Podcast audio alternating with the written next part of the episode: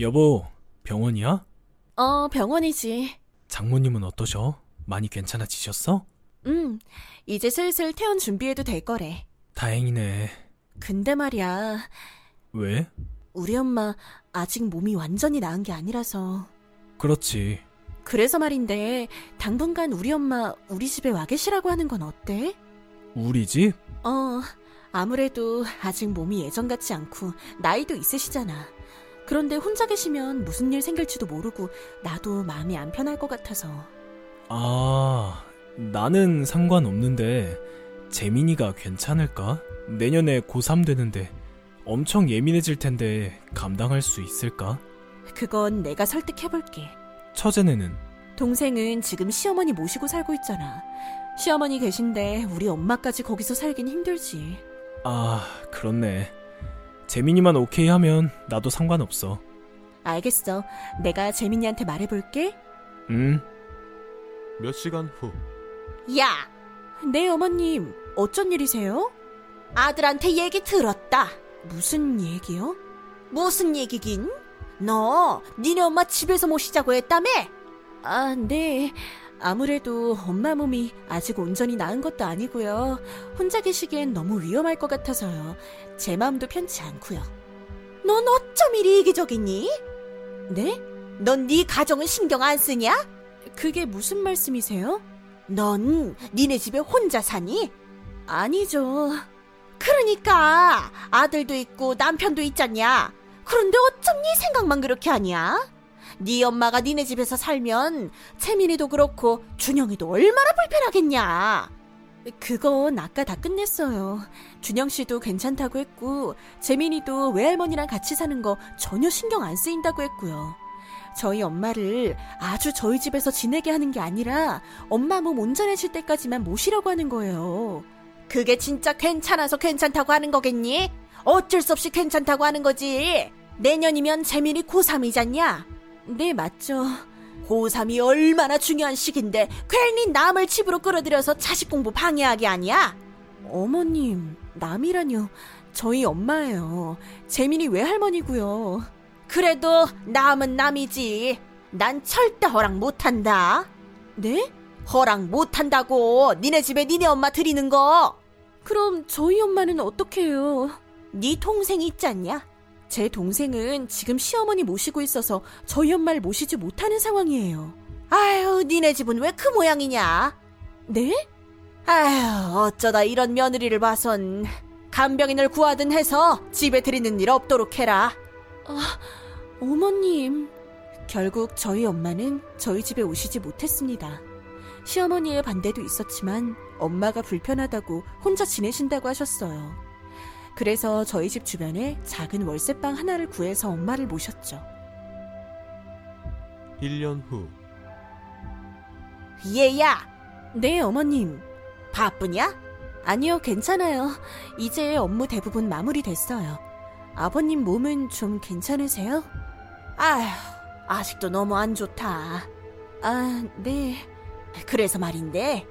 네, 말씀하세요. 우리 말이다. 니네 집에 들어가서 살 수는 없겠니? 저희 집이요? 그래. 혼자 중풍 환자를 돌보는 것도 너무 벅차고 내가 나이도 있잖니?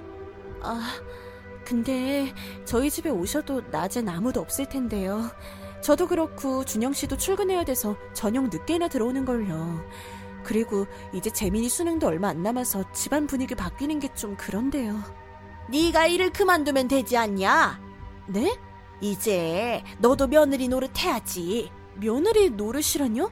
너 지금까지 며느리 노릇 제대로 안 하지 않았냐?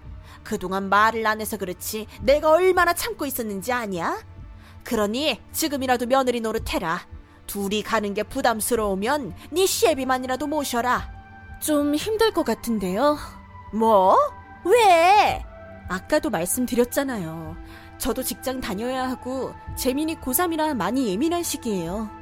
어머님도 그러셨잖아요. 고3이 가장 중요한 시기라고요. 수능도 얼마 안 남은 시점에서 남을 집으로 들여서 집안 분위기 바꿔놓으면 이 중요한 시기를 놓치게 되는 거잖아요. 아, 저도 너무 모시고 싶은데 자식이랑 남편을 생각해서 이기적으로 행동을 할 수가 없네요. 아니, 그럼 나더러 계속 혼자 간병을 하란 말이냐? 혼자 간병하는 게 힘드시면 간병인을 구하시면 되잖아요. 그때 어머님께서 추천해주신 방법이잖아요. 아니, 그렇다고 해도, 아, 아주버님 댁도 있잖아요. 장남이 있는데 왜 둘째가 모셔야 해요? 아주버님께는 물어보셨어요? 아니, 걔는 내가 불편해서 말이다. 큰 며느리가 좀 깐깐해야 말이지. 아, 제가 만만해서 이렇게 요구하시는 건가 보네요. 아니, 그런 건 아니고 말이다. 그럼 재민이랑 준영 씨한테 한번 물어볼게요. 고맙다. 몇 시간 후, 할머니, 어, 재민아, 웬일이니? 할머니는 염치도 없어요? 뭐라고? 지금 할머니한테 하는 말 맞니? 네, 맞아요. 할머니는 왜 이렇게 이기적이에요? 아니, 왜 그러냐? 우리 외할머니 아플 때는 절대 우리 집 못 오시겠다고 하더니 이제 와서 무슨 염치로 우리 집으로 들어온단 거예요? 아니, 니네 엄마가 그걸 다 말하던? 아니요. 어쩌다 보니 엄마랑 할머니 카톡한 걸 보게 됐어요. 엄마는 할머니 안쓰럽다고 모시자고 하시던데 그래, 다행이구나. 할머니 아직 제 말 다 안 끝났어요. 그래, 말해봐라. 엄마는 워낙 거절 못하는 성격이라 할머니랑 할아버지 모시자고 하는 것 같은데 제가 안 된다고 할 거예요. 뭐? 사실 작년까진 할머니한테 크게 악감정은 없었어요. 그런데 할머니가 그렇게 매몰차게 우리 외할머니를 내쫓는 걸 보고는 절대 할머니처럼 안 살겠다고 다짐했어요. 그런데 할머니가 저희 집에 들어오시면 제가 할머니를 닮아갈 수도 있잖아요. 전 그게 너무 싫어요. 아니, 재민아. 그리고 전 이 세상에서 저희 엄마 아빠가 제일 소중해요. 그런데 우리 엄마한테 그런 식으로 대하는 할머니를 제가 좋게 볼 순 없죠. 뭐 할머니가 없었으면 제가 못 태어났다는 건 알아요. 그런데 그렇다고 해서 저희 엄마를 고생시킬 순 없잖아요. 그러니까 저희 집에 올 생각 하지 마세요. 할머니가 저희 집에 오신다고 하면 제가 집 나갈 거니까요. 아니, 아이, 재민아. 저는 우리 재민이가 그렇게 단호한 아이인 줄 꿈에도 생각 못했어요.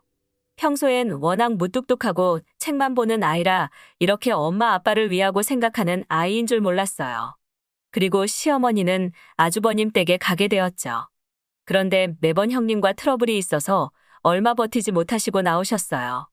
결국 시아버님을 요양원에 모시는 걸로 모든 일은 끝이 났습니다.